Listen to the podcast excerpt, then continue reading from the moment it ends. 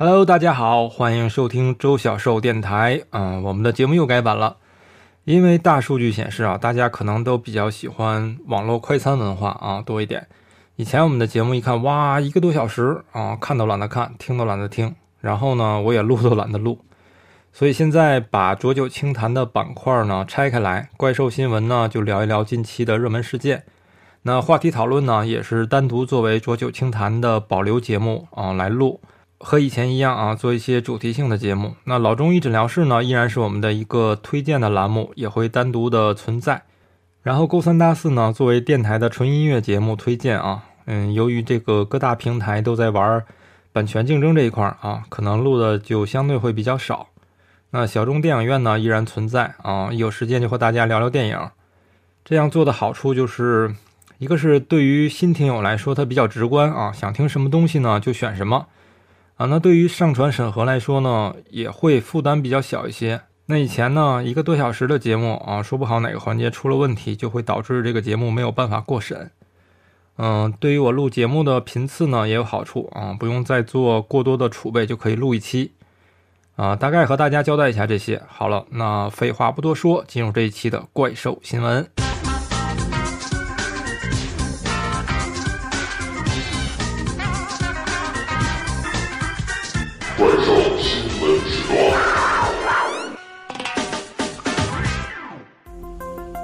哎，第一条新闻是一个完全不太了解的一个领域，嗯，就是录这期节目的前一天，我还问身边的朋友有没有人知道到底是怎么回事啊？简单说一下，就是肖战的粉丝怼黄了一个网站，准确的说也不叫黄啊，就是被强了。那现在还能上啊？我是知道这个消息之后啊，才知道有这么一个网站叫 Archive of Owen Owen，嗯，简称 AO 三。一开始我还挺奇怪，这个三是哪儿来的呀？后来发现啊，这个是代表这个网站名字里的三个 O 的简写，嗯，一看就很二次元。这个网站呢是一个非盈利的同人网站啊，很多人在上面发同人文章。那怎么说呢？我觉得这个事儿的起因应该是肖战的粉丝的一场内战啊，一不小心把这个事儿给闹大了，伤及了无辜。嗯，事情源于肖战和王一博的一个 CP 粉啊的一些连载的文章，导致肖战的一部分粉丝。啊，很不爽啊！集体把这个网站给举报了。原来我刻板的以为就是说现在的年轻人不太看字儿多的东西，没想到这件事儿引起了这么大的反响啊！说明看字儿的人还是挺多的。事后我爬墙出去观摩了一下这个网站的遗址，嗯，坦白讲体验非常的不好，因为一进页面啊是一个全英文的网站，那我找了半天也没有找到这个中文的文章，以至于让我误以为现在的追星小孩都是用那个英文写作啊，自尊心受到了。莫大的打击。那后来呢？拼了老命摸索，还是搞明白了这个网站是怎么玩的。其实说心里话，这个肖战和王一博是谁，我到现在都根本不知道啊。只是对这件事儿比较感兴趣。肖战的粉丝呢，怼黄这个网站之后呢，引起了 AO 三啊用户很大的不满，他们就集体去啊给肖战在豆瓣上的作品打低分儿。在这个。看似压抑又沉闷的疫情期间，一场没有硝烟的战争就这么在网络上爆发了。嗯，这场战争给我带来了一个很大的反思啊！这段时间呢，我正巧在看一本书，叫《菌群大脑》，它讲的是肠胃的细菌对人大脑和思维的影响。因为作为一个良民嘛，不给国家添乱，对吧？那积极的响应号召，我就憋在家里，吃了睡，睡了吃，嗯，看看书，看看电影，追追剧，弹弹琴。从过年到现在呢，饮食也有了很大的变化。因为我以前早上起来跑步嘛，起得比较早，那我吃东西呢也是单独自己做。现在这段时间呢也不怎么运动，跟爹妈吃就特别的不健康。每天吃的食物基本上都是以碳水为主。然后我就发现啊，这个热量只有摄入没有输出的情况下，情绪会非常的不好，比较容易愤怒，而且有的时候呢会注意力不集中，非常的暴躁。可能很多人没有意识到啊，自己的性格和饮食有很大的关系。那其实地域文化很重要的一部分就是饮食。一个地方的人呢，给人整体的印象也和饮食脱不了关系。所以，当我们的能量摄入过多的时候，身体会给出两种反应啊，一种就是爆痘，这个很多人可能都深有感触啊；一种就是爆肥。那这两种表现呢，都会导致人情绪非常的不好。那说这么多呢，就是一句话总结啊，这个人呢。不能太闲，也不能吃得太饱，不然总会去想干一些蠢事儿，对吧？大家有没有发现啊？现在网上不管是饭圈也好啊，所谓的女权好、乌好、粉红好，他们的共同特点呢，就是总是想让别人闭嘴。只要和他们想法不一样的话呢，就一定要把你敌对化啊，扣各种帽子。像这次的事儿呢，就有人说，那能不能讲讲理啊？网上冲浪，各位有一点常识好不好？那上网就先逛超市啊。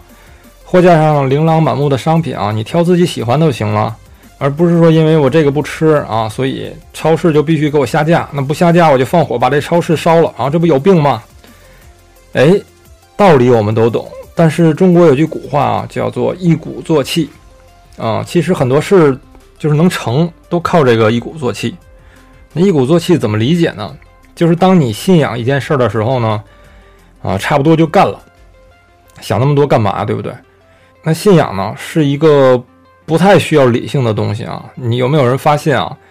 很多事儿，当你过于理性的时候是干不成的。那比如这次的 A O 三事件，就是一群啊不理性的人，嗯，说把我们哥哥写成这样啊，太不爽了，在群里振臂高呼：“大力、玉芬上去咬他们！”然后大力、玉芬啊也给出了响应，说：“姐妹们打仗了，一起上去干呐！”哎，这事儿就成了。那网站呢就给你怼黄了。那如果要换一个环境，我们想一下啊，也是这个人啊，在群里边一招呼说：“大力、玉芬，咬他们呀！”大力说：“呃，我觉得我们这么做会不会有点太鲁莽了？”那玉芬也说：“啊，玉芬说，我也觉得，在这个多元化的世界里，应不应该说啊，都存在一些不同的声音，多一些包容？那这他妈这个事儿就成不了吗？纵观我们的历史啊，很多变革不都是靠这些不理性的东西实现的吗？”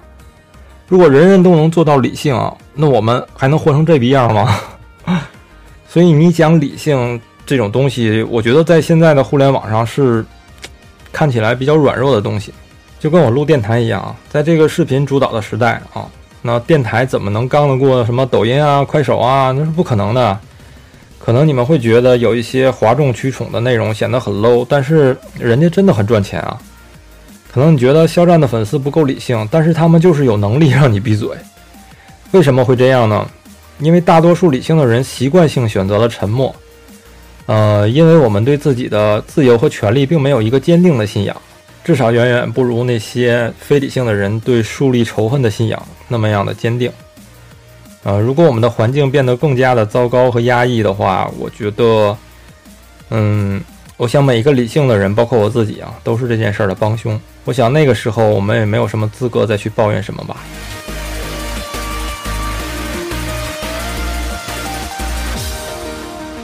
第二条新闻，嗯，我们的孙杨啊，现在有人叫他孙耀阳啊，还有叫子尿阳的，我觉得都不太合适啊，因为嗑药这件事儿呢还没有实锤。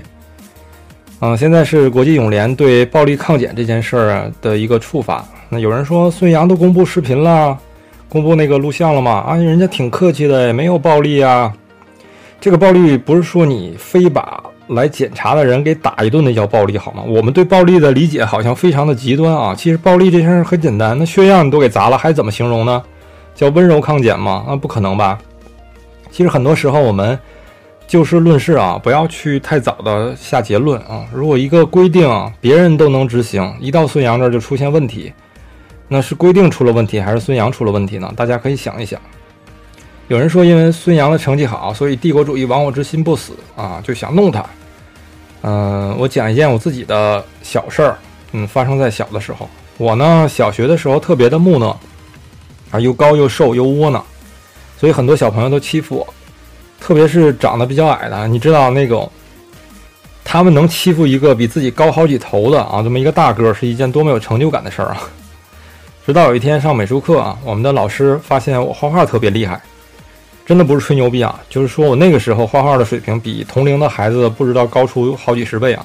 他就任命我为那个美术课代表，虽然我根本没有任何的号召能力，也不爱说话。那后来欺负我的孩子们还是照样的欺负我，但是一到需要什么画个板报啦，做个什么宣传啦，啊，哪怕是平时欺负我的孩子，也会跟老师举荐我去做。他们并没有因为我画画画得好就去诋毁我呀，啊，诬陷我呀。我们也可以将心比心的去想一想，在现实中，专业能力比自己强很多的人，你更多的是佩服，还是说想去诋毁他呢？再跟大家讲一个画圈的事啊，这个是很久以前的一件事儿了。那有一个插画师叫花田阿花，算是插画师里混得还不错的啊。以前也有自己的培训机构啊，社交媒体呢展现的生活也很高大上。这个人呢口才还特别好，好多小白都觉得他是大处。但是圈内的人呢，大多都挺不待见他的。看见没，勾哥现在说话多么严谨啊！一定要加上大多，万一有那么一个两个跟人家要好的，对不对？啊，那么说为啥就是不待见他呢？因为呀，总是拿别人的作品做商业推广啊，去接项目，就相当于你画的画，他拿过来给写上自己的名字，然后告诉甲方，你看没，这都是我画的。然后告诉自己学生，你看没，我多牛逼啊！你还不赶紧给我交学费？就我记得当时很多的粉丝还替他说话啊，说你们就是嫉妒我们阿花老师啊，别酸了。你发现没？现在在网上指出一个人的问题，就是在酸他。那怎么办呢？那都这么酸了，要不就包点饺子吧？真是太无奈了啊！终于有一天东窗事发了啊，这个人就彻底臭了。那当初支持他的粉丝也都墙倒众人推了。我说这个什么意思呢？就是很多时候业内人士会比我们这些看热闹的人更了解这个行业内部的事儿。游泳呢，我们乍一看好像比谁更快啊，其实比的还是技术。那技术谁能看得懂呢？教练看得懂啊，人家干一辈子了，对不对？还看不懂你是技术好啊，还是体力好吗？所以其他运动员对孙杨的质疑，我觉得也不是空穴来风啊，因为一个名次可能啊，就是能够改变一个运动员的命运。我觉得，嗯，我们可以大言不惭地说啊，你他妈的输了没风度啊！但对于人家来讲呢，自己的人生都压在上面了，当然希望得到公平的对待啊。很多时候我们习惯站的是立场，也不看事儿。就拿霍顿来举例子吧，孙杨是怎么说的啊？你可以侮辱我，但是不能侮辱我的国家。霍顿也很懵逼啊，那我就是想侮辱你啊，我没想侮辱你的国家呀。那孙杨说，那对不起了，那我就是代表我的国家啊。那怎么才能纯粹毫无捆绑的侮辱一下孙杨呢？谁能给出一个主意啊？支持孙杨就是啊爱国，啊不支持就是卖国贼。那我可不可以既爱国又不支持孙杨的这种行为呢？孙杨的这件事儿呢，我觉得有四种可能啊。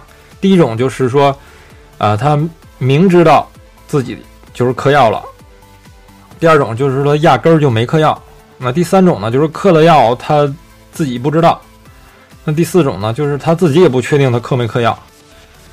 那这四种可能呢，带来的结果是什么呢？那第一种就是他嗑药了，他自己也知道，那他就想方设法的逃避药检啊。那第二种，他就没嗑药啊，没嗑药的随便检查呀，怎么检查都可以啊，老子一身清白啊。啊，第三种呢，第三种嗑了药自己不知道，就是说，那就是别人让孙杨嗑药的人想方设法让孙杨逃避这个检查。那第四种，就孙杨他自己也不知道磕没磕药。那他就需要问一问别人，那自己这个时候适不适合检查？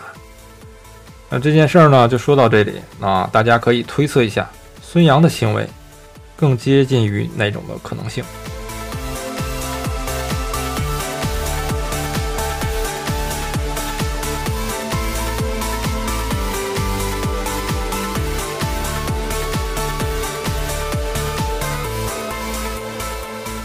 第三条新闻啊，和大家聊一聊最近大热的 UFC 啊，二四八，看得我是热血沸腾啊！大家都在关注张伟丽啊，那我先来说一说李景亮吧。呃，李景亮是我很喜欢的选手，也是国内目前最出色的综合格斗男选手。而且李景亮长得一看就特别能打啊，典型的那种游牧民族的长相。有人说李景亮是汉族啊，现在那现在哪儿他妈还有纯汉人呢？纵观我们北方汉民族的历史啊，基本上就是被各个游牧民族各种碾压的蹂躏史，所以你看那种特别能打的，多多少少的都会有一点游牧民族的那种基因更多一些。可以查一下鄂温克族的人的长相啊，看看是不是和这个李景亮有这种同根同源的错觉。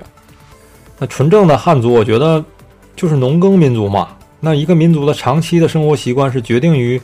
这个民族的基因传承，汉民族骨子里的基因就不需要我们特别能打，当然也会有那么一两个另类的啊，是吧？嗯，包括张伟丽的脸也是那种典型的蒙古妹子的长相，体格跟小牛犊子似的啊。啊，说回李景亮，呃，李景亮的最好成绩是 UFC 次中量级的呃第十五，那后来名次就掉下来了。那这回对手也是次重量级的，呃，排名第十五的一个守门人吧，赢了就能重回前十五了。啊，没想到这个守门守的还他妈挺严实的啊！一开始我看数据，我就觉得这一场不是那么太好打，身高和臂展差的都比较悬殊。但没想到这一场啊，就是完全被吊打。最可气的是，PPTV 居然找了一龙，在一个直播平台做同步的比赛解说。一龙和李景亮的 beef，大家应该都有所耳闻吧？一龙在一次直播的时候喝多了啊，和网友喊话啊，不服就来现实碰一碰，啊碰一碰。人说你咋不跟李景亮碰一碰啊？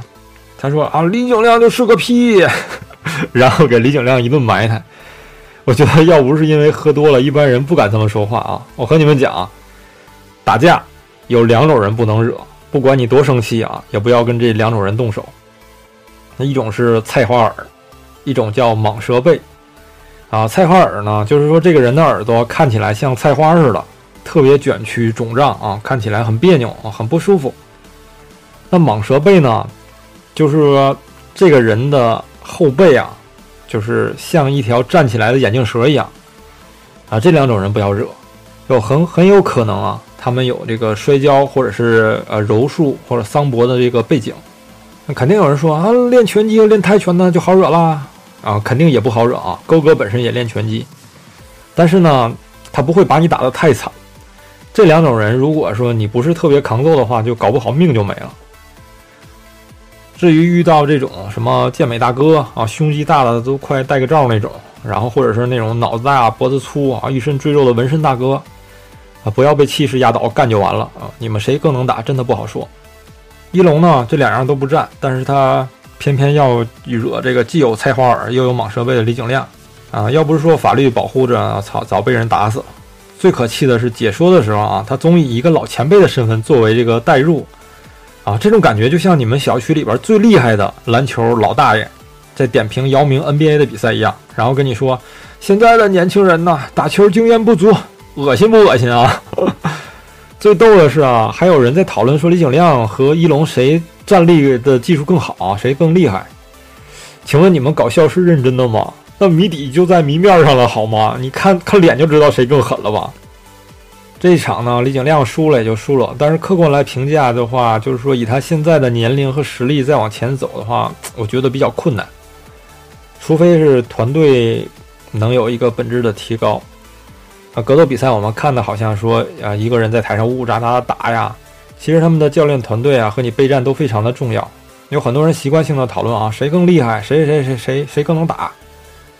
其实坦白讲啊，很大一部分因素还是在看备战啊。这次李景亮被打成这样，很大程度上我觉得他的教练团队没有太好的去研究对手的打法，完全被吊打。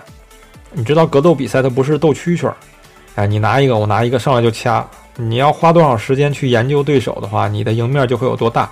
这次呢？李景亮的比赛结束之后呢，结果我是不意外，但是过程我还有点意外。就是看了第一回合，我就跟我的朋友说：“我说完了，这一场交代了。”啊，接下来说说张伟丽和乔安娜的比赛。我不知道大家懂不懂商业比赛造势这件事儿啊？嗯，一场格斗比赛如果是没有 beef 的话，就在那生干，这个是没有关注度的啊。很多厉害的选手打的都特别好，但是他就是没有票房的号召力。现在的选手比赛之前都恨不得把你八辈祖宗都骂一遍啊，这才能吊起观众看热闹的胃口，对不对？那商业上来讲呢，对两个选手，我觉得都是双赢的。我觉得乔安娜她也不认识张伟丽，绞尽脑汁啊，才想到了一个这个病毒的梗啊，挺不容易的。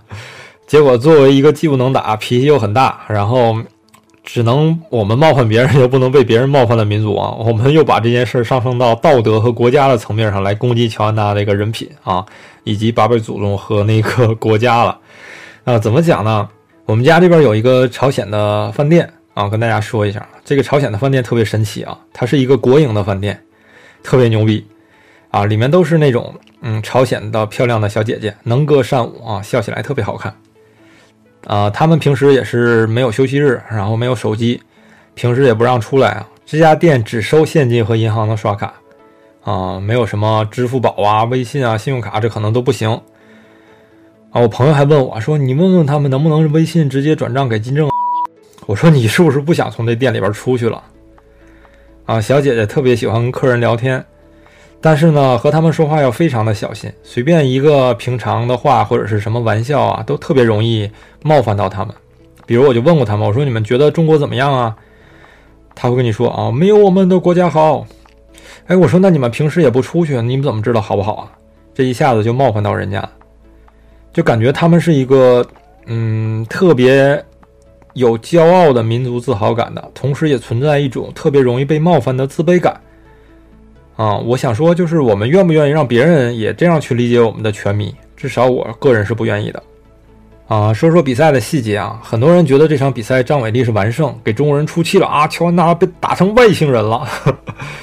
先说一说 UFC 是怎么打分的啊，就每个回合有三个裁判，每个裁判呢给胜利的一方会打十分，失败的一方呢会打九分或者更低。但是如果就是违规扣点的话，那就另算了啊。所以这场比赛的话，你看那个打完的分儿，它不会差太多，主要是看谁赢得这个回合数更多一些。这种打分制度会导致什么后果呢？如果你看了这个主赛最后一场的中量级冠军赛啊，黑龙和这罗梅罗的比赛，你就能明白，这个选手一个想打防反，一个想打完就跑拼点数，那个比赛场面是非常的恶心的。张伟丽的打法一直都是一个啊速胜的打法，小坦克一样上来就给你推了啊，属于那种力量型的选手。KO 率也是非常的高啊！乔安娜呢属于这种，呃，技术型的立体进攻型的打法啊。如果你在学拳的话，你可以从他身上看到很多格斗的内容。赛前很多人都觉得说，一旦进入地面的话，乔安娜必输啊，我也是这么认为的。但是作为一个站立型选手，人家是不会给你随随便便摔倒的机会的。我印象里这场比赛好像就摔过两次啊，基本上也没有任何威胁就站起来了。啊，第一回合明显两个人都憋着劲儿。张伟丽想，老娘上来就灭了你。乔安娜肯定就是想，我可不能上来就被他灭了。结果两个人都比较猛啊，乔安娜的技术也是非常的牛，张伟丽也不善啊，基本上都是说一个换拳拼血的战术，就是你打我我就打你，根本也不躲啊。不得不说，这个张伟丽拳确实更重一些啊。回合结束的时候呢，出现了一个小插曲，那张伟丽呢想打一个压哨拳。但是坦白讲啊，这种压哨拳的话，既不能左右打分，也不能说一下子给人 KO 了啊，只能说让对手很反感。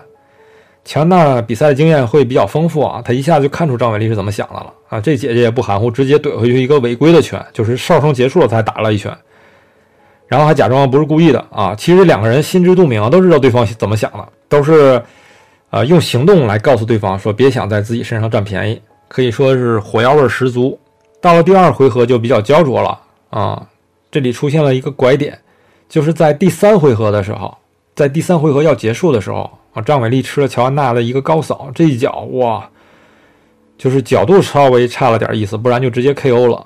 从慢镜头可以看出啊，张伟丽这一脚的瞬间画面，好像就是这个人突然老了好几十岁一样。虽然没有 KO，但是给打退了啊。接着然后又挨了好多拳，好在这个比赛铃就响了。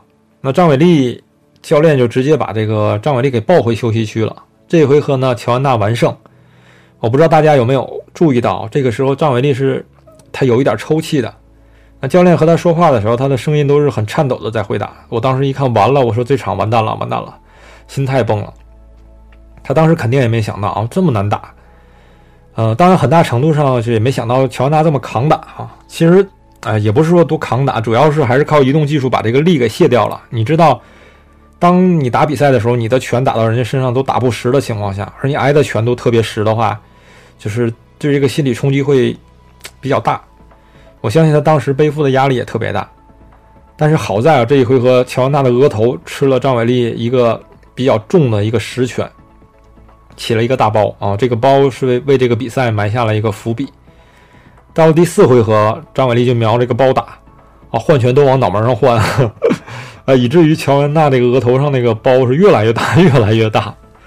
客观来说啊，乔安娜是很可能赢下这场比赛的，但是她那个风格啊，就是那种特别注重体力分配啊，特别是在拿下第三回合的时候，他就更注重这种得点的打法。这和我前面提到的一个 UFC 的打分就是有很大的关系啊。如果他一鼓作气在第四回合猛烈的输出一波的话，就是很可能这个比赛就结束了。但是他没有把握住机会啊，他打的还是过于的保守。等到第五回合结束的时候，大家看脸就能判断出谁输谁赢了啊。说实话，肿的确实有点夸张啊，啊是，但是说你说伤的又很重嘛？其实也也不是很重，它只是那个毛细血管就是爆了，然后里边有一些水肿。其实这两个妹子呢，我觉得都五五开吧，互有战损。但是 UFC 的比赛呢，冠军是有光环的，在没有特别压倒性的这种情况下，是不会判给挑战者的。何况乔安娜看起来就是伤的更重嘛，显得。嗯，坦白讲呢，如果脑门上没有这俩大包呢，结果还真不好说。从这几期的 UFC 裁判的打分来看的话，就跟嗑了药似的，净出奇招了。对，这不好说，他们怎么想的，咱们也不知道。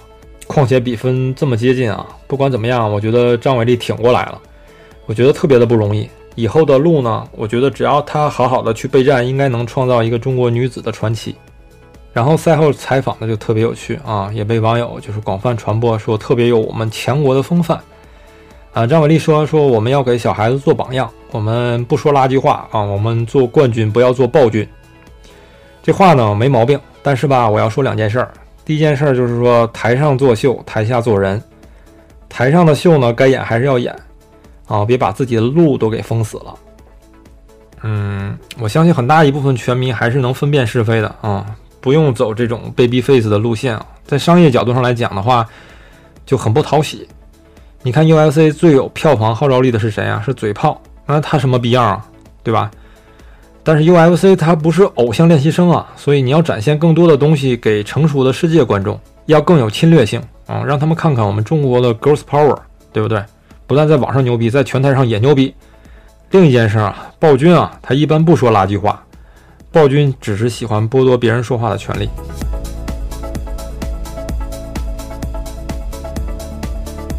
以上就是今天的怪兽新闻。如果我的观点和语言一不小心冒犯到了你，我并不会给你道歉，因为人死屌朝天，呼怕呼呼。